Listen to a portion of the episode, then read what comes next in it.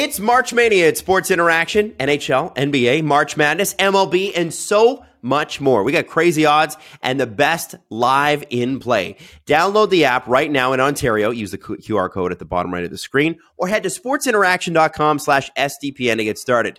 19 plus, please play responsibly. Welcome to Nailing the Apex. I'm Tim Hauraney. Please head on over to Spotify, give us a five star uh, rating and a follow. Same with Apple Podcasts. Write a review as you could, if you could, because it helps us a lot. Um, you can follow me on social media at Tim Hauraney, Saudi Arabian Grand Prix review, and here to help me break it all down from the Scuderia F1 pod. Here is Mr. Mark Dailey. Dailey, how are you, man? I'm good, man. Thanks for thanks for doing this with me tonight. Uh, looking forward to to jumping into this one. Yeah, we got a lot to talk about. we do, boy, do we ever.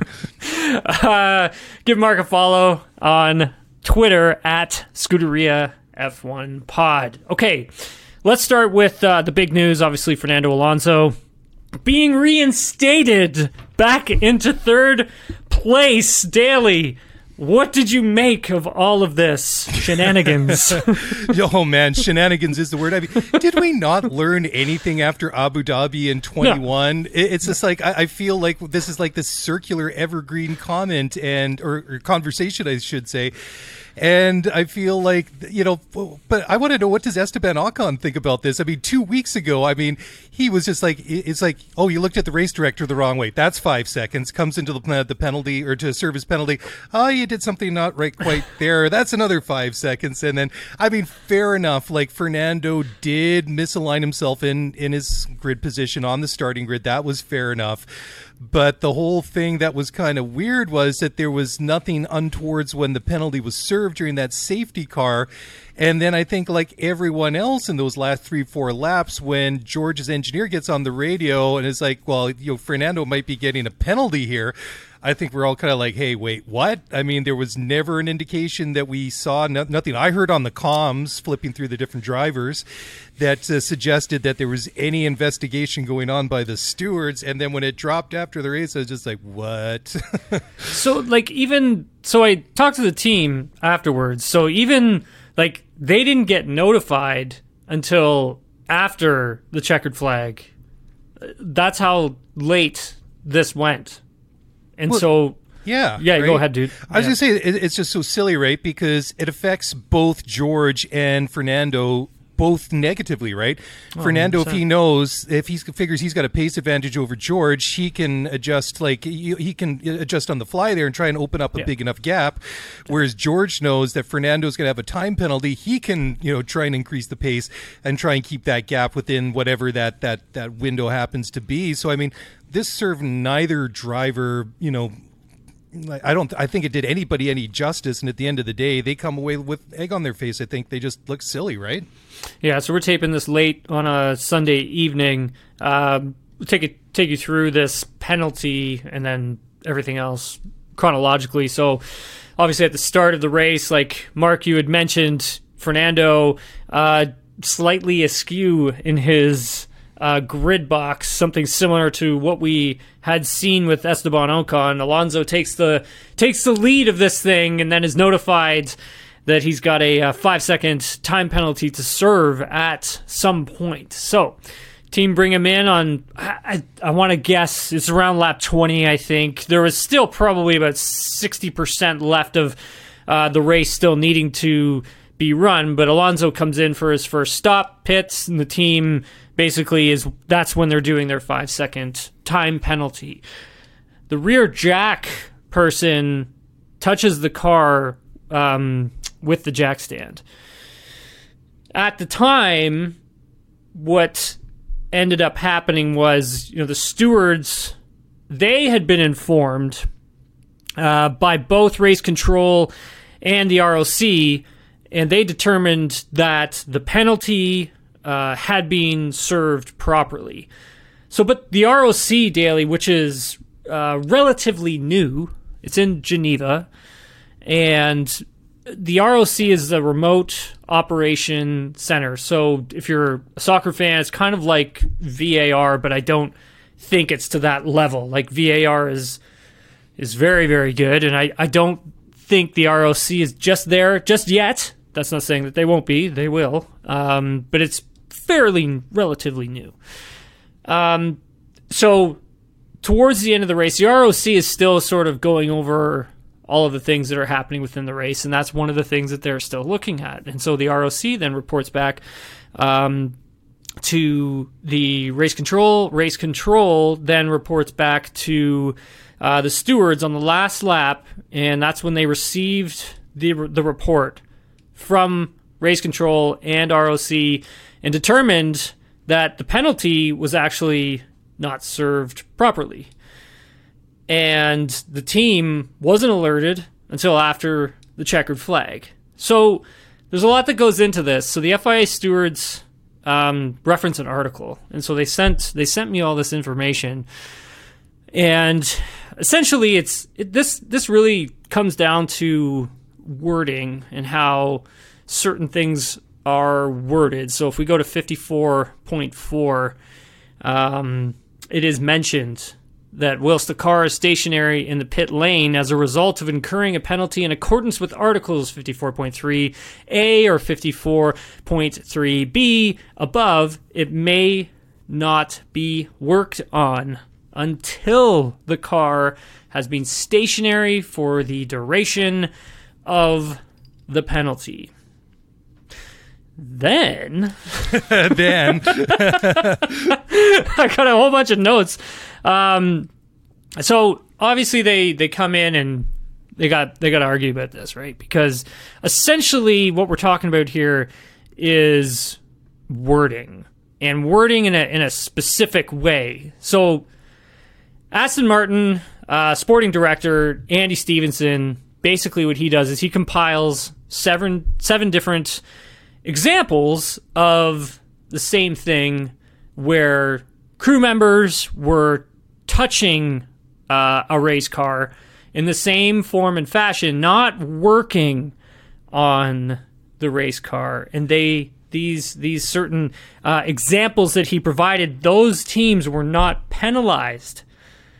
And so then the stewards, having looked through all of this, they agreed, you know, that it was wasn't it wasn't a penalty, and all because of a way something is wording when someone is touching and not working, right? And it's a good point that they make, but they they also look at it as I think you know they've ex- not exploited, but they've they've caught something here in the rules, and so I expect something.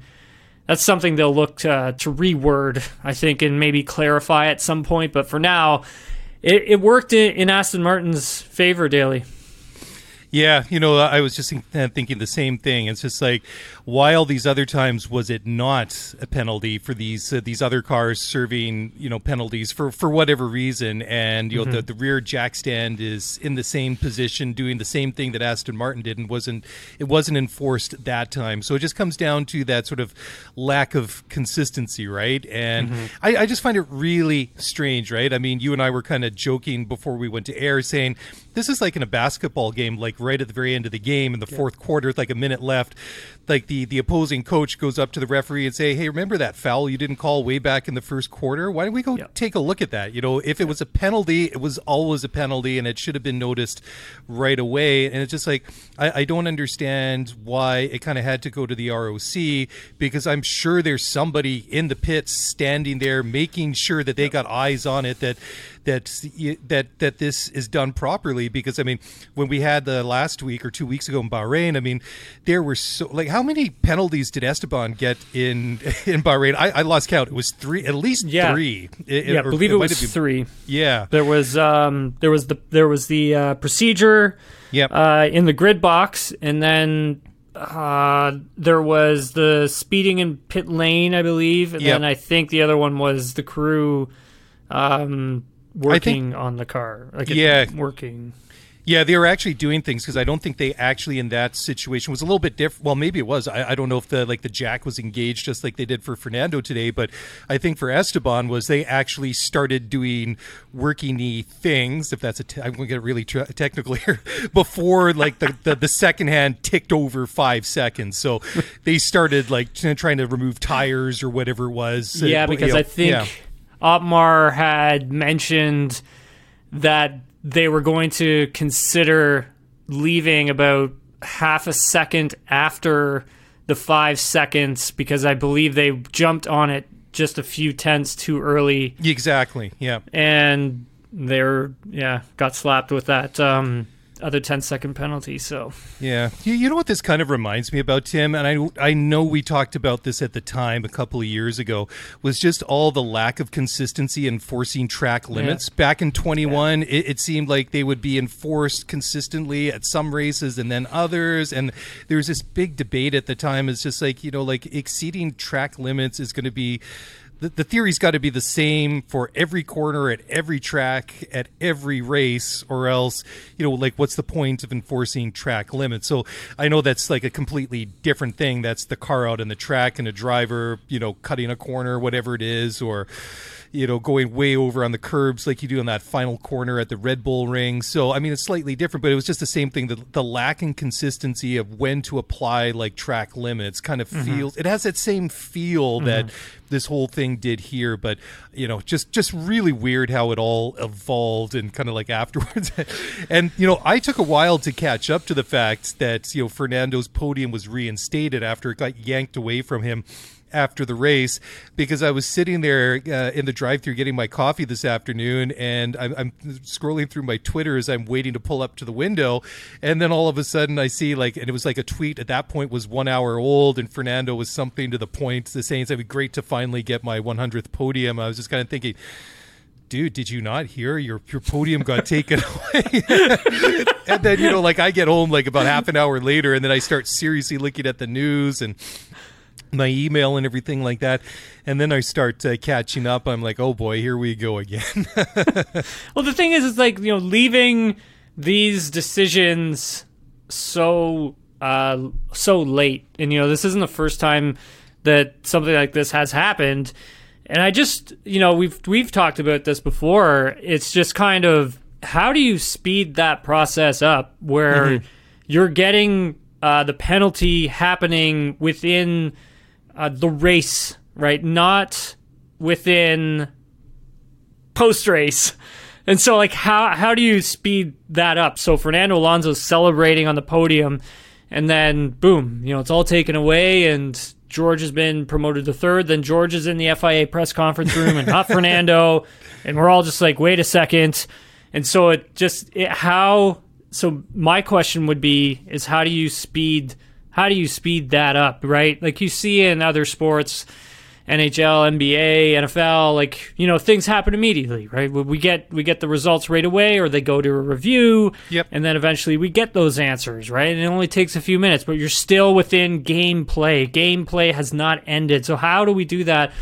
In racing? That's what I would like to know, man. Well, exactly. When, like, like, I say, just you know, a couple of minutes ago, it's like when there was nothing that immediately was the concern of the person that was supervising and overseeing that the team didn't do anything during the like that stop itself. It was something that came up all this time, like afterwards. That's that's where I find the disconnect. Like the person that was actually watching it live didn't flag anything, and it goes to the Rock or the ROC, whatever. I think the Rock sounds cooler. Actually, we're going with the Rock from now. Apologies to Dwayne Johnson. Anyways, you know, like it, it just there, there's a disconnect there, and, and I think that's where we're all going to be kind of like scratching our heads and then watching with interest to see how this evolves in the time ahead. Because you know, the next thing, like as as you were describing this whole situation, is that there's going to be some clarification that's going to come down from the FIA saying this is a proper procedure, this is what you can't do, this is what you can do, and this is what we're this is how we're going to be controlling and monitoring the situation to make sure that you comply with the parameters of a like a five second or ten second, whatever it is, you know, the, the the time penalty that needs to be enforced. I think that's the only way to solve it. Let's talk about uh, Sergio Perez because obviously you have to give him his flowers, right? He's uh, yep. he yep. did pretty good this weekend, man. He did pretty good. Happy for old Sergio. It was a good uh, good result for him. Good, and for him to be so close now to Max in the championship standings, and then also on top of that, you know, Verstappen coming from where he did. I mean, starting 15th and then just working his way up through the grid. Pretty impressive. I mean, that Red Bull, man, it is oh, lights crazy. Out. The DRS yeah. on that thing is wild, dude. Wild. It, it's it just watching Max carve his way through the field today like a hot butter through a block of or a hot knife through a block of butter or whatever the, the saying is. You know, that's what it was. I mean, he was just slicing his way through. I mean, the way he looked made made Lewis just look like he was standing still. The way that he just blew by the Ferraris and the way that he blew by Fernando, I was just like oh my god. And then just like i thought it was kind of interesting because fernando kind of hung with him for a lap or two and then all of a sudden like four seconds five seconds ten seconds uh, what was it 15 seconds in the end by the time it was all said and done. I was just like wow there, there there's like there's two classes in formula one. There, there's red bull and there's there's everyone else. It was just uh, it was it was mind-blowing. Just crazy. Yeah and sergio was close uh, to max on pace this weekend too which is positive to see because I wasn't too sure just how close he was going to be able to get to Max this season. Um, but hey, he's he's uh, he's shown up. He's definitely shown up, and it was interesting. I was I was monitoring both of their radios uh, towards the end of the race. And I don't know if you remember when Max was on the radio complaining about uh, a weird uh, noise that was coming from behind him, like so in the engine area, yep. while he was going down some of the straights. Um, it was around that time where his engineer said, We want you to start targeting, I think it was lap times of 33 flat, so 33.0, 33.1. And he was doing like 32.8, 32.7. And even though you know, I sit here and I say one minute, 32 seconds, seven, you know, even though I sit here and say that, and for the average listener, it may just be like, oh, well, you know, it doesn't sound like much. It's kind of like he's really on it at that moment and he's being very consistent. And one of the things he's being consistent at is trying to claw back Sergio Perez so he yeah. pass him for the lead. but on top of all of that, too, was trying to get the fastest lap of the race. And he didn't get it until like the very last lap. And it was um, it was interesting because Sergio was getting a you know different kind of message because he was also getting the you know same sort of thing of like, hey, we want you to target 33.0, 33.0 and he's asking like, "Hey, was Max doing the same thing?" Right? And sure enough, he wasn't. And then obviously at the end, he gets the fastest lap, and Sergio's in the cooldown room, and he's like, "Yeah, the fastest lap." He's like, "What the? You know, what were you? What was going on there?" Right? So I think we are going to see some stuff between these two guys um, as this season starts to unfold because it. Uh, you know, it's it, it it's really going to get tight Dailey at the top, and I'm here for it. Oh, it, it's already started. Did you notice, like in the paddock, like afterwards, Sergio went around and hugged and high fived literally everyone there. I mean, a lot of the Aston Martin guys, which he knows when they used to be Racing Point slash Force India, so they were just yep. as happy for him that he yeah. won today. Then he went over to his own crew and everything, yep. and he went around. But the one person that didn't even move or blink an eye was Jos Verstappen. I yeah. mean, they, oh my God! If look, those were daggers he out for Sergio, and uh, you know, obviously, like uh, when it comes to the Verstappens, like anything other than winning a race is kind of like I would say a wasted weekend. But certainly, that is not what they're showing up to do, and I, I think there's a lot of beef between these two going back to what what happened last year. I mean, I, I think that we were all shocked when we heard Max's tirade there at the end of the Brazilian Grand Prix last year, and that's when it all kind of came out. And then there was like the you know, the, the allegations that were levied that Sergio crashed on purpose in qualifying at Monaco. So I think that there's something beneath the surface here. And if these guys kind of like go back and forth all season long, trading wins and stuff like that, you know, and, and I thought about this because I knew at some point we were going to talk about it.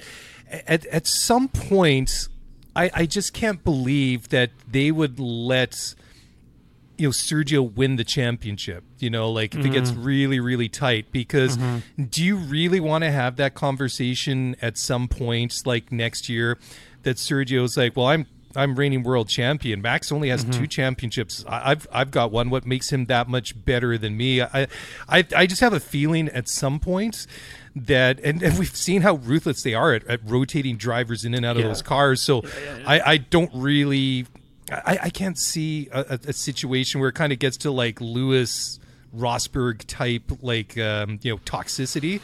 You know, it, it might, but I would I would like like of all the teams, I would just expect them to come clearly and say, "You're one, you're two, and Sergio Max is our boy. You know, we built this team and this car around him, and if you don't like it, too bad. If you don't want to be here, you know, Danny Ricciardo is sitting in the wings, plus yep. you, know, eighteen or nineteen other guys that would love to get in your seat. So yep, yeah, hundred um, percent. Verstappen leads championship with the uh, 44 points. Sergio Perez trails with 43. Fernando Alonso is third with 30. Carlos Sainz is fourth with 20 points. Lewis Hamilton is tied with him with 20 points as well. Then comes George Russell. Uh, Dailey, I mean, the Red Bull on another planet, and it's interesting to hear some of the other drivers talk about it, uh, especially Lewis Hamilton, uh, who said that he's never seen a car so fast. He said the fastest car he's ever seen compared to the rest. And when we were fast, we weren't that fast. I'm going to argue that. I, I remember, you know, from the years 2014 to 2020, Exactly. one, where there was a lot of times where there was like the silver Mercedes and a lot of daylight between, you know, everyone else. I mean, there were some challengers interspersed in there. We had some some good years there where with Sebastian and the Ferrari kind of mixing it up with them, and other times where they were just literally blowing the door like the. Well, I wouldn't say that these cars don't have doors, but you know what I mean, blowing the wheels off of everyone else, right? The- I remember there was a time. So when like the uh, the hybrid power units came online in 2014, which is the current power units that they run now, when those engines were introduced, Mercedes like nailed a home run with theirs, and also the car as well, and they were lapping in a race almost up to like fourth place in some races if i remember correctly that's ridiculous like Yep. that they weren't Red Bull wasn't hasn't been doing that just yet. Like those Mercedes were wicked fast, man, and nobody could touch them. Nobody. That that reminded me like uh, when when I was growing up in the '80s. I remember some of these like uh, you know like the Williams Honda era, like Yeah. with like a Patrese and Mansell or Mansell, Mansell, and Piquet. And I went back and looked at watched a race. I think it was like the 1986 or 1987 British Grand Prix or something like that. It could have been Piquet and Mansell that year, whichever year it was. And it was crazy because this was like the era where you had like turbos and normally aspirated cars. They were literally lapping guys after like about four or five laps, like the slowpokes. And they same thing, they literally lapped the entire field. It was it was just absolutely insane. And then like cuz when that era came in like about 10 years ago, I kind of had like a deja vu when I was a kid watching like like like uh well the the Williams and also the McLarens just like literally lapping everyone but themselves. And then it was like it was like a flashback. It was just like you know it was like modern retro. But it, it, it you know I just find those comments from Lewis a little bit kind of like ironic because I kind of feel like the natural progression from this is that at some point the other teams are going to start complaining that they're living off of ill-gotten gains that you know like the basis of this car is the car from last year which was developed you know for this you know like uh, under the you know, the uh, the overspend which you know was like catering according to Red Bull and you know uh, you know was questioned and, and you know rather dubiously by everyone else. And I, I just feel at some point that's where it's going to go if they continue to, to to dominate. I mean i don't think that that there's any you know recourse that anyone else has at this point but i just i, I feel like that's going to be the natural progression. Well, here's the here's the thing. Here's one of the ways I kind of look at all this. So, I mean, obviously with uh, Red Bull, you know they've developed an incredible car. Adrian Newey Yeah, and, and company sure. back, yeah, back at the factory. You know this car is a monster, no question about it. But this is a, and I said this on Sports Center. This is a different Formula One. It just is. It's different because there's a cost cap there is restriction on wind tunnel testing time and CFD design. And for those who, who don't know, those are basically some of the ways that they make these cars fast. And at the end of every season, team who wins the Constructors' Championship, so last year was Red Bull, they get the least amount of time in the wind tunnel. Plus, they took a sporting penalty for what Mark had just mentioned which puts them down to around 65, 66%, if I'm not Something mistaken, that. Yep, of wind tunnel testing time.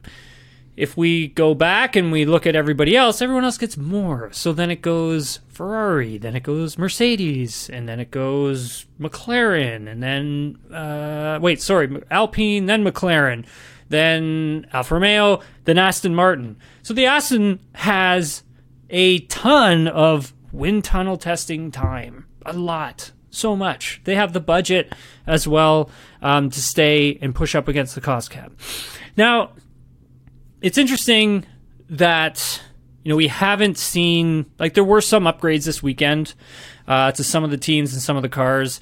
They were somewhat minor. Like we didn't have major upgrades.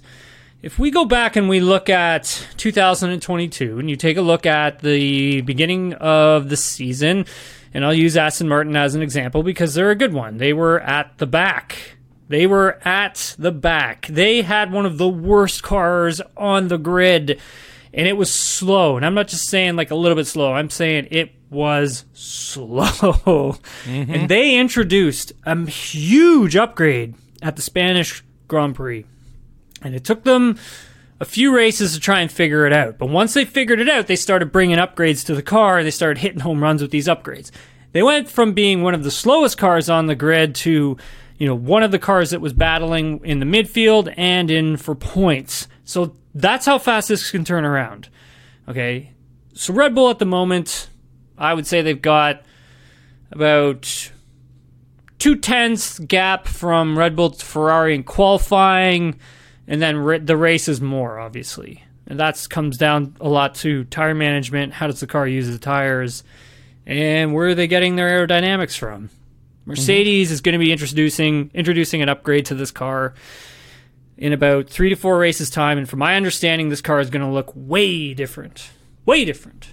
And so, what you get there is you get a major upgrade you don't know what it's going to do. We don't know what type of performance they're going to be able to get from that. So, Dailey there's a there's a lot of things here that people still need to kind of keep their eyes on. I mean, this thing isn't over. I mean, has Red Bull built up a nice cushion? Absolutely. Are they going to add to it? For sure. But who's to say that by the time we get to race 10, that gap's been cut more in half? Like, we're talking, you know, race lap times of tenths, not, you know, almost seconds.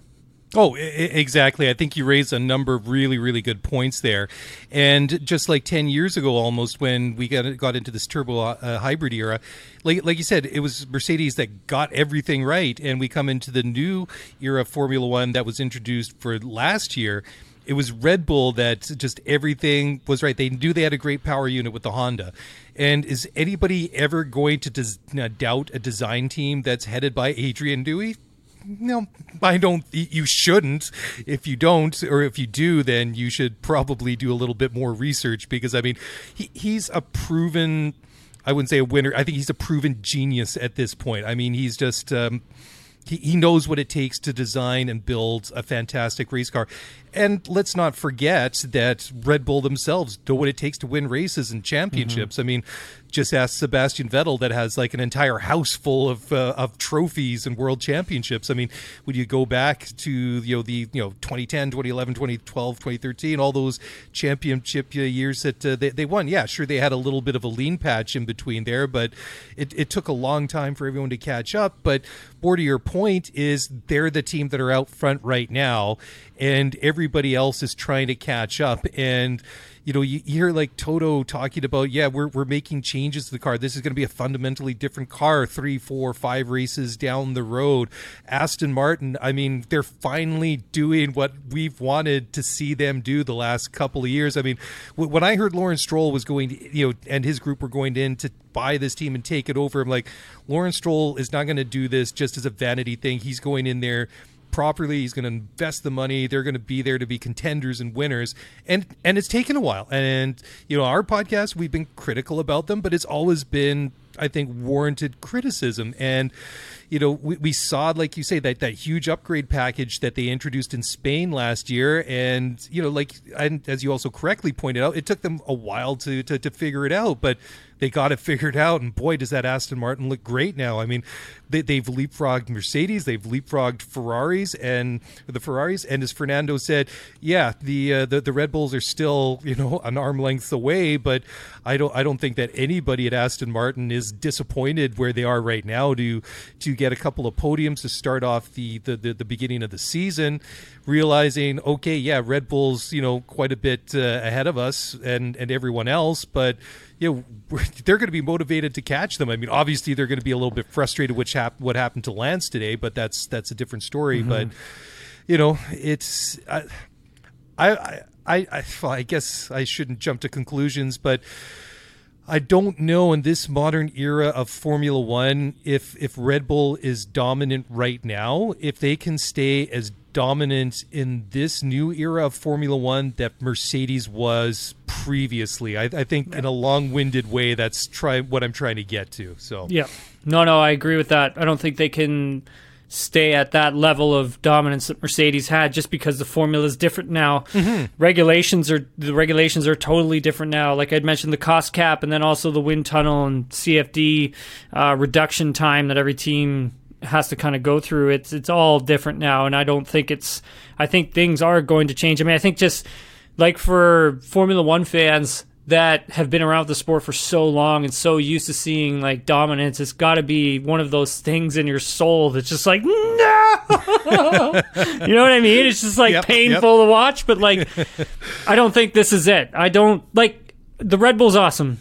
Don't don't get me wrong. That that thing is a thing of beauty, but yep. at the end of the day, I think these teams, some of these teams, I think they can claw back some of that performance. I think this thing can be closer as we get further into this season because we still don't know how Red Bull's sporting penalty is going to affect them this year either. So there's so many different things still on the table.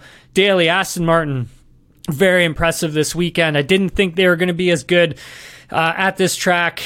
And when I looked at Bahrain, they were great in the braking zones. They were great in high speed. Uh, they were great in the corners essentially. But in the straight line, they just did not have that straight line pace. And you come to this track in Jeddah where you need a lot of straight line pace. And man, they, they were able to find trade offs, like big trade offs. Like they really capitalized on their braking and their heavy braking moments, and they really capitalized on the high speed sections. I mean, Lance's purple sector one in Q3. He had a mistake at turn 22, so that's essentially coming to the end of sector two, starting sector three. Um, if he had a piece that lap together, you know, we're talking about Lance being like maybe third, fourth fastest. Like that was a that was a hell of a lap that Lance was putting in in qualifying. Um, the car looks great. I mean, and listening to Alonso and how happy he is with this thing. I mean, the baseline that they have got with this car, because they weren't even too sure, right? They were like, yeah, yeah, yeah. I now remember hearing from Mike Krack after Bahrain, and he even said, like, look, let's keep our feet on the ground. Let's not get too carried away. We don't know what this car is going to be like when we go to uh, Saudi Arabia, which is another different type of track than Bahrain, and we don't know what it's going to be like in Australia. But now they've they've been able to accumulate a, a lot of data daily, and and they uh, they look good, man. This is uh, this is this is a this is going to be a scary team. I think when we get to when we get really into this season. You, you know what? Uh, the one thing that really stood out for me today that really has got me convinced that this is a good car is after Fernando's pit stop, he was driving around, had several laps on the hard tires, and he said he radios back to the pits and he says, "Guys, I really like how these tires feel." When a lot of the other drivers up to that point in the race were complaining about how the hard yep. tires weren't working for them. Yeah, and I thought, point. you know, keep keep keep in mind that this is also the hard tires that you know take more time to get into that that real sweet spot, and the fact that the tire warmers this year have been detuned, if you want yep. to call it, down to seventy degrees Celsius. So I, I just felt that that was a real kind of like aha moment when when I heard Fernando like and and you could tell like like that you could hear the satisfaction in his voice. You could just feel that, or you could just tell that that the car and the tires, the whole package was just really working mm-hmm. for him. But you know, m- more to your point, I, I love how that uh, they're able to kind of play to their strengths rather than being held by, back by some of the the weaknesses that they have in, in the car. And it's just going back to qualifying, and of course we had uh, Charles who qualified in P two, but then took the penalty, so kind of moved everybody up a, a, a spot. But you had uh, Fernando qualifying third and Lance uh, last and then you know second and fifth. But yeah, it's just, it's just too bad that he had that one little mistake at the the end there because I mean he just that that purple sector he set in in in, in sector one was just really kind of like mind blowing, and uh, I, I'm that's what I mean. I'm, I'm loving what I'm seeing from them Yeah. right now. Granted, you know we still have what 21 races to go or whatever Yeah. it is, but it it's it's encouraging because you know Mark Hamilton and myself on on our show we've been you know really kind of gone all in with the obvious you know heavy Canadian connection and influence in that team to see them do good. And it just hasn't really materialized until you know into this year. But mm-hmm. you know you, you got like a combination of solid ownership you got like a, you know like the new factory the new facilities you got a couple of good drivers and I mean, how many races does Lance have now? Like 130? I mean, I still feel like he's this like, this fresh faced, you know, like 17 year old where he's like, I wouldn't say a grizzled vet, but I mean, he's got a lot of races under his belt. And it was unfortunate that the car let go on him today because unfortunately, I mean, great result for Fernando, obviously to get a P3, but Lance has got to feel disappointed Yeah, because knowing that been P4. there there were- there was points on the table for him as yeah. well, just like Big there were in points. Yeah. Yeah, hundred percent, right? Yeah, it's tough. Yeah. It's tough to watch. I mean, a great pass on Carlos Sainz there in the opening Oh, lap. loved it. and yeah, it's pretty good, man. And uh, I, hey, I honestly, he looks he looks good considering missing preseason testing. And I always say this how important preseason testing is, and I can't stress that enough. But uh, he he's he looking solid. He's looking solid. I mean, last uh, I want to say in Bahrain about six tenths, he's cut that down to around three tenths now, maybe even more. I think his qualifying lap would have been way closer to Fernando if he had have stitched it all together. Um, George Russell coming in fourth, Lewis Hamilton uh, fifth. Mercedes actually looking not too bad in the race, and even with tire management, uh, better than the Ferraris, Dailey. Like, what the hell is going on here, man? Well, it- it's interesting, right? Because I mean, I, I feel like we're seeing, like, despite all the struggles that they had last year with the W13 and its you know successor, the W14, and the fact that this car is going to evolve significantly over the weeks and months ahead. I mean, we we're seeing some improvements, and Ferrari just continue to struggle. But uh, you know. I, I don't want to throw too much shade at them and criticize them just yet because I mean, like Fred Vasseur has been on the job for what, like 13 days or something Yeah. like that. I mean, he came in really late during Yeah. like the off season, and so Started I mean, in January. So exactly. So I Yeah. mean, a lot of what I, I mean, he can make those changes. Okay, this is what we're gonna do. Like like like the the racy stuff, right? I mean, the Mm-hmm. car itself. You know, like the, the, the, the development and evolution of the car, it, it it's going to take for some time for those, you know, any, any initiatives spearheaded by Fred Vasseur to really manifest themselves. So, you know, this is going to be a large holdover, bring over from last year, whatever you want to call it. But, you know, just kind of like frustrating again if you're a Ferrari fan, because I, I- I think that a, a decent recovery drive for Charles. I mean, considering you know the the reliability issues he had last week, but you know when compared to to the other teams in the top three, I mean, there seems to be a bit of a gap between them as well, between Aston Martin obviously and and, and even now to Mercedes. And I w- mm-hmm. would I don't think it's it's too unfair to say that Mercedes haven't really been lights out the first couple of races, but they definitely if I, I compare them sort of straight up with ferrari i think i'm going to go a little bit more put my money more on mercedes to get this thing right sooner than ferrari i just yeah, they got some work to do there Yeah, they do. I know. I know Mercedes is um, like we had mentioned closer to the top of the show here. They're going to have a big upgrade coming. That upgrade, um, it'll be interesting to see what happens with that because listening to Toto on Friday, he did make mention that you know, do they have enough money, cost cap wise, to redo this entire car? Well, they don't and to change the chassis, you know, you can't do that either. So I'm wondering if the chassis is overweight. Where with the Red Bull, they've got something that's a little bit lighter. And then on top of that, the real, real performance, you know, it's coming from the floor of the car and it's coming with how the front wing interacts with the air and directs it to the to, to the to the bottom of the car and then how are the side pods also working in conjunction with all of that and the rear of the car. So for Mercedes, the upgrade that they probably I'm assuming are going to bring, it's going to be this car is going to look totally different. It's not going to look anything like this once they're done doing whatever it is they're trying to do. It's going to take a while. Probably going to. I'm assuming they probably won't be done making big upgrade changes until maybe Spain, maybe maybe a bit after as well, maybe Silverstone at the same time. So there's some there's some windows there to hit uh, with this car, but I think if like I'd said, you know, they can nail upgrades, they'll be okay with Ferrari. It's a little bit different. They seem very tentative with the engine, um, not running it at full power for you know free practice three was a bit concerning. Um, same goes with with quali. I don't really think they had they had that engine in full quali mode either Dailey. Uh, so reliability being one of their issues for sure. How the tire in- interacts um, with the car for race distances is another thing.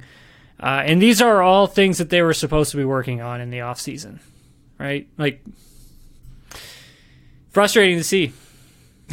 well, well, definitely right. I mean, when we take a look at this team, that you know, we we we just you know basically referred heavily to the Mercedes era of 2014 to I don't know, bring it up to, to, to maybe even 2021. I yeah. mean, even though Max wins that championship, I mean, it went back and forth between Max and Lewis, and then came down to obviously a very controversial season finale uh, that that year. It, it's just really kind of weird to see them struggle, but we, we have seen a couple of different you know signs that uh, of uh, of improvement. Not not even just some little flashes here in the first couple of races this year, but I mean, take it back to Brazil last year, which you know was kind of like George Russell's like I don't know arrival party, whatever you want to call it. I mean, like it, it really signaled to the you know that that he's a, a, really really good Formula One driver, and this wasn't a completely hopeless hopeless car. But you know, I just find it really interesting coming into this season, knowing all the issues that they had the, with the car last year. That this year's car was almost a you know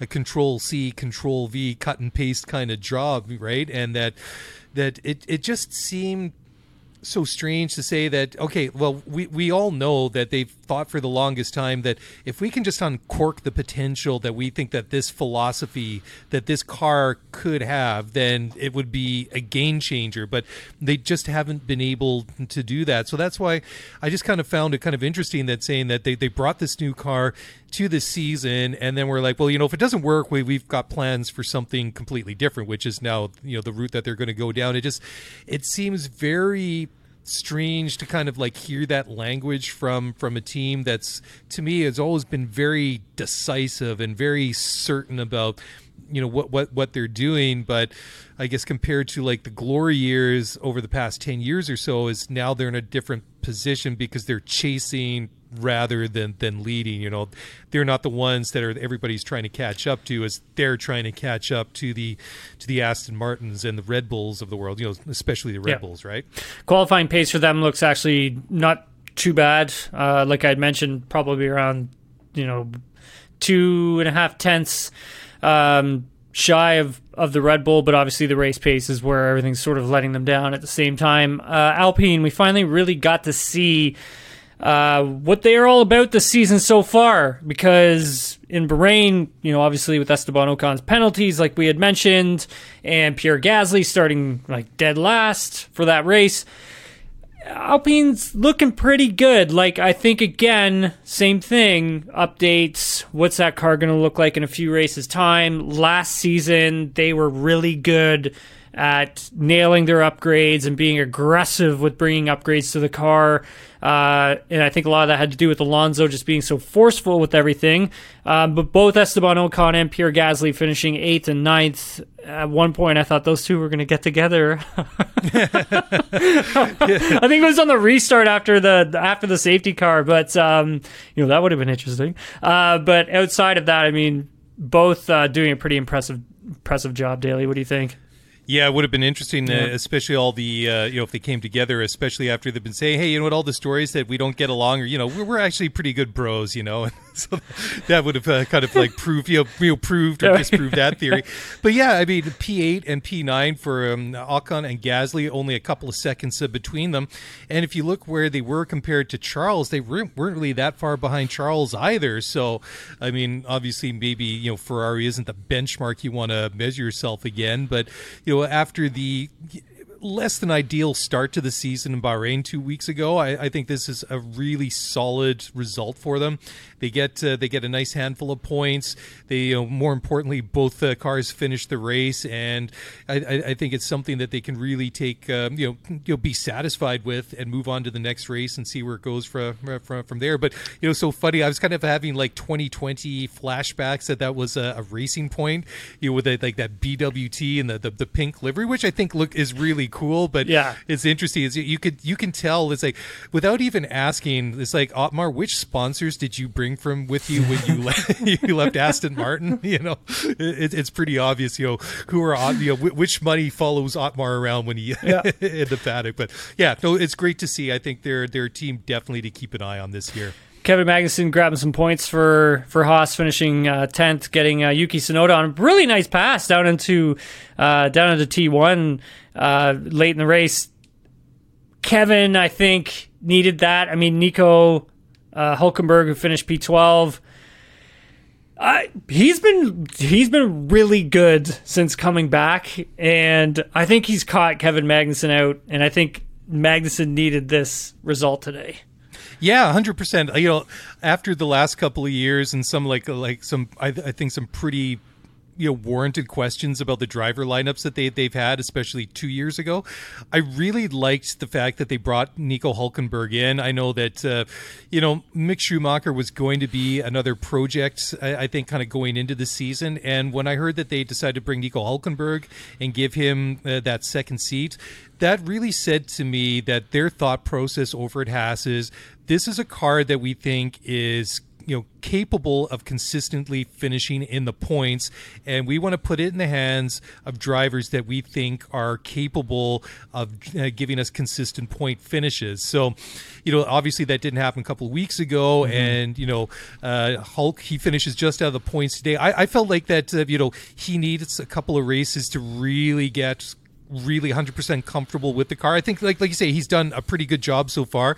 I think he's been pushing Kevin Magnussen as well, and I think this is going to be a fun one to watch as well because they've really been languishing, kind of there like in the last couple of years, and I, I think that this will be an interesting team to watch. And like I say, I think they believe that this like this they have a car that can score points. So now the question is, can K Mag and Hulk deliver mm-hmm. the points that Gunther and Gene Haas think that this car can deliver? Uh, let's move on. Uh, Zhou Guan Yu, really good performance from him. I know obviously he's not scoring points, but he blew Valtteri Bottas out of the water this weekend. I mean, hearing from Valtteri, it was a it was a tough weekend. I mean, it, Jeddah's a tough track in general if you don't have your confidence and if you don't trust the car and if you're having way too many issues with the car. You know, you kind of have to. If you picture it this way, it's Jeddah is not a track that you just kind of go and go easy flat out with everything and push everything to the limit right away. It's a track that you really have to build up into. So by the time you get to qualifying and deep into qualifying, that's where you're going to start playing with how close to that limit can you get because the with this track when it bites it bites big time and it's going to cost you a lot of money like Mick Schumacher uh, experienced oh, yeah. last yeah. season so I think for Zhou Guan Yu to deliver the performance in the Alfa that he did this weekend very impressive he did he did very impressive this weekend same with Nick de Vries um, who again uh, didn't get free practice three they were changing out uh, b- believe they were changing something out with the power unit uh, for free practice three, if I remember correctly, and he didn't even get any running at all. And free practice three sets you up for qualifying, gets you ready for qualifying, gets your confidence so you can go and extract the performance from yourself and from the car. And and, and for Nick, I mean, really good job this weekend. Really good job. Same with Oscar Piastri. Very mm-hmm. impressive mm-hmm. outpacing Lando Norris. Piastri in uh, in P15 and Norris all the way back in P17. uh, what do you make of that? Uh, what do you make of that, Dailey? Because Piastri towards the end of that race was all over Lando's ass in like I, I, I, loved it. I loved it. You know, like um, obviously when, when, you're a rookie that comes into Formula One, you're going to have eyes on you. But I think there are more eyes on Piastri just because of the way that you know he got that seat at McLaren. 100%. I mean, you know, like the the whole situation with Alpine and the the whole social media rebuttal, and then you know the kind of displacing Ricciardo and all that. So I, I think that everybody kind of had their eyes was like, okay, who is this guy? Is he as good as you know, like as they're they're kind of making him out to be? So. I mean, we're only two races into his Formula One career. He obviously only got a handful of laps of Bahrain a couple of weeks ago, but the way that he was fighting straight up with Lando, and I love Lando. I think Lando is a very good driver. And obviously, this car is not a great car. And I mean, that's a completely different discussion. But regardless, I mean, in similar, like identical equipment to his teammate, I, I love the feistiness that we saw from from Piastri right at the end. That okay, we, we might be at the back of the pack here, but you know, because that, that's your benchmark, because always your teammate. And I thought that was uh, it was it was good to see that the fight in Piastri and take it to Lando like that. So very cool impressive, yeah, very impressive from uh, from Oscar this weekend, considering the type of track that you know Jeddah is. It's you know it doesn't it doesn't uh, suit well for rookies, and if rookies mm-hmm. have crashes there, it it sets them back quite a bit because like I said, when it bites, it bites big time. And for Piastri, just a load of confidence coming into into qualifying for sure. Love it, love it. Oh my god, man! I was like, who is this kid? Think he is like. I'm like that old man sitting on the couch, like watching him, like, but no, shaking extreme, your fist at the yeah, TV. extremely impressive, extremely impressive. I'm excited to see what uh, he can do later on this season, and he's gonna give Lando a run big time. Uh, Logan Sargent, uh, great job from Logan as well. Um, considering where he ended up, I think you know he he had done a he had done a nice job to hold on to position uh, for as long as he could. He got close to almost uh, getting up into a point scoring position at one point. Ended up dropping back to 16th, but uh, Logan's looked uh, pretty solid. Dailey coming home P16. What do you think? Yeah, absolutely. I think he did a great job really mixing it up there in the pack. But let's not forget, in his debut two weeks ago, he finished P12, where his teammate finished P10. So I think that he, he like, I, I think he's pretty close to where Alex Albon is, which I think is a, a, pretty good measuring stick considering Alex has been around in Formula One. He's been with some pretty big teams, and so you know he's he's pretty much settled in and knows what uh, what what he needs to do. So I like what I'm seeing from Logan, but despite the fact that you know he, he he wasn't able to maintain that position that he had that was just sort of outside of the points he didn't make it uh, easy for, for the for the other drivers that were trying to take those uh, you know track positions away from him. So I'm liking what I'm seeing, but uh, just in general, I'm also liking what I'm seeing from Williams. Sure, they haven't shot up to like a top five team, but clearly there is an improvement that we've seen from from last year, and then. I mean, sure, Alex got points last weekend, but mm-hmm. maybe this is a car that can sneak into the points occasionally. And I think, um, you know, Logan, you know, if he can keep it up, maybe he's got a chance to score some points this season, which I think would be great. Uh, as for Alex Albon, obviously DNFing with what the team is calling an issue in the mechanical brake system. Uh, that could have been kind of scary, seeing as you know this is a heavy braking circuit, so I wouldn't. Uh, I wouldn't want to have that that type of an issue. Uh, Dailey, this has been great. Do you want to stick around and do some Twitter questions? Sure, let's do it. Okay, cool.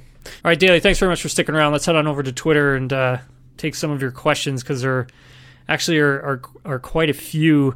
Uh, and my apologies for mispronouncing all of your names. I suck at it, but I'll do my best. And I'll start with your Twitter handle at Peroxy Lush. I don't know. Oscar Gould. I, I don't know. Why is there a discussion about which driver of the same team should go ahead of the other? Question mark. Discussions with Perez and Max today has happened with Mercedes as well. Is there a logic to this strategy? And if so, what is it? Dailey, do you want to take that one or do you want me to grab it? Um, I'll, I'll, I'll try and bite this one off. First of all, you know, just uh, I was thinking about like uh, Max and uh, Checo today. I, I think that if Max came to the point where he was like threatening to like take the lead from uh, Perez, I think that you know if there's any sort of team orders, I think they give that one to Checo because he he he recorded the pole. He led basically every single lap. I mean, except for a couple, you know, that uh, Fernando was leading at the beginning. So he kind of earned it. I mean, under normal circumstances, I I I don't believe we would have seen Perez take pole. I think would have been Max's, but I think that Checo would have got this one, um, you know, just uh, on the basis of um, you know what he did over the course of the weekend. Now it's kind of interesting too that if the the championship gets a little bit closer, or if say it was uh, you know Max is fighting with Fernando or Lewis, and Checo's further down in the standings, then you know they tell him you know, buddy, pull on over, let Max through. He mm-hmm. needs maximum points here, so Lewis doesn't you know close that gap or Fernando, whoever, right? But I think usually, I mean, when it comes down to um, you know things like that, there will be you know like they'll give preference to the number one driver. But then it was kind of interesting too. Today we saw you know like uh, with the with the, um, the, the the McLarens and I think also with um, you know the uh, the, uh, the, the Mercedes as well as sometimes you just got to let the faster car through. Mm-hmm. So I think you know there is kind of like the the written rule, but then sometimes you know there's the unwritten rule of like what what's happening out on the track as well, right? From at Chris in the six, why didn't Max park his car next to Checo and Alonso's on the main street? um, well, I don't think there's anything uh, too suspicious to look into that, uh, Don. But uh, it was odd. But he may not have also been given uh, the message at the same time. Uh, but that being said uh, the FIA does release documents stating where uh, parc fermé and parking procedures will take place for the top three drivers. So maybe he didn't have a look at that. Um, from at 305 KMGP, what are the chances Gene Haas has to sell the team due to his recent dealings with Russia? Could Andretti buy in that way? Uh, I believe uh, Haas has actually denied that report, and I believe it was from the PBS, and I believe they denied it. Um, over on their website, it was Wednesday or Thursday. So head on over there and you can get the news on that. Yeah, uh, I just want to jump in yeah. for a second. Yeah, they, they hit back pretty hard on that, yeah, saying yeah. that there was equipment that was shipped, but it was already in transit. It was before the whole thing, you know, the, like the whole the, yeah, before the war started, the invasion on all that, and you know, sanctions, sanctions, sanctions, the, sanctions. sanctions. Thank you. Yes, yeah. so uh, you know, they, they were pretty like the they were pretty detailed and pretty clear on what they were. They they feel like they they haven't done anything wrong and that they you know they they wouldn't do anything like that. So as as we we talked about in our show the other day that we kind of feel like that this story isn't over that yeah. either there's going to be some sort of retraction or more details coming from you know like the the the reporters or there's going to be some sort of legal action or something like that um, like i say watch this space I, I don't think that story's done yet from at Rytech, yes. Is Aston Martin third at this point? I would say second. Second. Uh, yeah, that's what I would second. say. It's just, just they haven't gotten all of the points that uh, they should have by now. I mean, like we were saying, I mean, Dailey if Lance finishes P4 and doesn't get a DNF, I mean, we're talking about a different team in second place. Yeah, totally right. And yeah. I, I, like what I'm seeing from Lance this year. Like Mark Hamilton and I, we bought property in Lance Stroll Island a long time ago, you know, and we we haven't had a lot of neighbors come in, but over the past couple of races, we've had people come in, stay for lunch, and look around. So I mean, that you know, joking aside, I, I think people are starting to give Lance a little more cred. Like I, I, I still feel like Lance doesn't get his fair like like he doesn't get his due respect. You know, I, I, I just hate that argument at this point that he's only in Formula One because his old man's got a lot of money and basically bought him a team so he can race in Formula One. I, I just that this just drives me like bananas at this point. But you know he, he's he, he's a good driver and mm-hmm. had his car not let him like let him down today he would have got some serious good points just like he did two weeks ago i think that lance is doing a great job fernando's doing a great job and for me just like you aston martin is the you know at this point I don't think there's a question as to you know for for competition who is uh, number two. Two races mm-hmm. into the season, they're the second best team. At ketchup chip fan. Nice. I like ketchup chips. That's a good one. It's pretty good. Uh, with Ferrari's poor pace today, are they now the fourth best team on the grid Dailey? Yes, yes. they are. You, you've got the, the the Mercedes sandwich. You've got like you, you've got Aston Martin on one side. You got Ferrari on the, the the other side.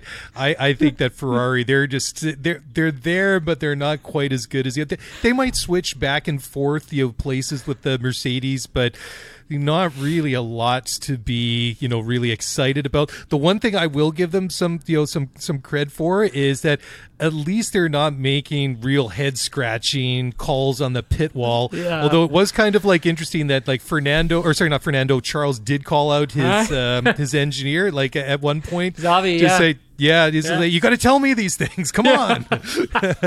so it, it's it's not perfect, like, but I mean, at least we're not like having all those things. It's just like, hey, if like the people at home know this was the wrong call, how come we're the only people? You're the only people, literally on the face of the earth, and you're right there. You didn't you didn't realize this was the wrong call. So I, I will give them some credit that uh, you know, and and that's where I think Vasseur's influence is going to be. It's going to be in strategy. It's going to be those on the call, like on the fly calls during the race.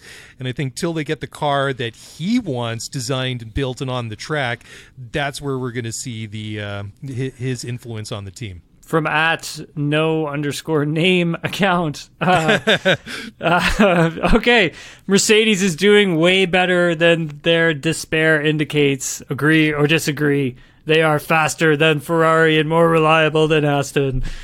Um. No, it's not good there. like they had a good race on on Sunday, but if you go Yeah. back to Bahrain, uh, it was a disaster. I mean, absolute mess. Um, the team is furious, frustrated. I think eventually, I think eventually Mercedes. Okay, hear me out here. I think Mercedes eventually ends up second in the championship. What do you think? I, I could see that happening, but like like a, like- I agree with what you say. Like they were a mess like after the like the the, the race because Lewis he kind of sort of it was kind of like the passive aggressive throwing them under the bus. But not really, and that's why I thought, thought it was kind of interesting when we got to media day on Wednesday or Thursday or whatever it was. He kind of walked those comments back a little bit, right? So uh, I thought that was kind of interesting. But I mean, at the end of the day, I still kind of believe. I, I still really believe in the team. I think we can get better. They, they could be right. I mean, they will. You know, the big th- the big question is how good is this car going to be once they get all the bits on it that they want to put onto it when they get mm-hmm. like the full upgrades like on there. If they're still behind Aston Martin at that point, I think you know we have to, you know, kind of look at it. It's like Tim, are you sure, still sure that they could get seconds? you know, but but at this point, I I, I will agree with you. I think it, it it's possible. Yes. You know, because I I don't want to write them off because in the past, you know, like whenever they've had like a real issue, they've always found a way to to solve the problem. Mind you, that was back in the day that you could spend whatever you wanted. And now, you know, you've got to be a little bit more frugal and make choices and you have to live within the cost cap. So there's that. And then plus listening to Lewis after qualifying. I mean, Hamilton even said like he's not even confident like driving this car. Like when was the last time you ever heard Lewis Hamilton ever say anything like that ever? That just Last like- year? No, but like him actually like coming out and saying, I even know, though yeah. like compared to last Yeah. year, he's still saying that he doesn't have the confidence in this car. I mean, that's not a good sign when your Yeah. driver says that. It's like when Franz Tost said at the uh, said on Friday that like he doesn't trust any of his engineers because they gave him false information and they thought this car, this AlphaTauri car, was going to be great, and it turns out it's not great at all. I mean, it's like stuff like that, right? Like, he actually came out and like said it. That's Yep. Pretty big stuff for Lewis to actually say. I've never heard, aside from that one time Well, last year, yeah, that- never that- I think- Lewis really. Yeah, I think that's a great observation because when like when you watched Lewis drive around Jeddah over the weekend, did you ever get the impression he was pushing that car to the limit? I didn't. No, you can see. No. now you Yeah, can you even can tell. see. Yeah. you I mean, that, that's why George out, out qualifies him, right? Like, just Yep. has has that capability of taking that car to the limit. He was comfortable enough to figure that out, Mm-hmm. where Lewis is still a little bit more behind. But I think once he kind of once Lewis gets into feeling comfortable again, and the, like you said, they bring upgrades to this car, I mean, this will turn around for him, no problem. I mean, he's a seven-time sure. Formula One world champion, one of the greatest of all time for a reason. Uh, Dailey, this has been great. Thanks, man, very much for coming on. Let everybody know what you got going on, where they can find you. Well, you can find us. We're the Scuderia F1 Pod. You can find us Apple, Spotify, wherever. And best way to get in touch with us is on Twitter at Scuderia F1 Pod. Do usually a race uh, wrap up, usually with this guy, Mr. Hauraney, and then we've got our weekly show on usually drop Thursday nights or Friday mornings. All right, buddy. Thanks again for coming on. Appreciate it. My pleasure. Loved it. Thanks very much. Okay, let's head on over to GridRival and uh, update our standings board on how everyone's doing in our in our league. We have 429 players. That's ridiculous. It's great. Love it. Uh, this is following the Saudi Arabian Grand Prix. I'll just run through the top 10. Uh, in first place is Laris T with 2,026 uh, points. Apologies if I butcher your names. Josh Swimmy with uh, 2021. Jay Hamilton 98 with 2008. Then Creek Chubbs, followed by uh, Feldman. Hey, it's Feldman from across the hall in fifth. C. Nolan in six. C. Nolan 55 and six. Then it's the Lizard King. And then Jeremy Tazang, all and Cam Jam Bam 99, all tied uh, for six. And then rounding out the top 10 is Skeltrax. Nice. This is good. Good stuff. I'm happy to see all this. I don't even know where I am in this league. I don't think I'm doing very well, but. But uh, what are you going to do? Uh, anyways, thanks very much, everybody, for listening. Really appreciate it. My name's Tim Hauraney. You've been listening to Nailing the Apex. Uh, catch us on Spotify, Apple Podcasts, wherever you get your podcasts. Please head on over to Spotify. Give us a five star rating and a follow. Apple Podcasts, please give us a rating, write a review. Helps us grow the pod uh, a lot. Thanks again, everybody, for listening. We'll talk to y'all later.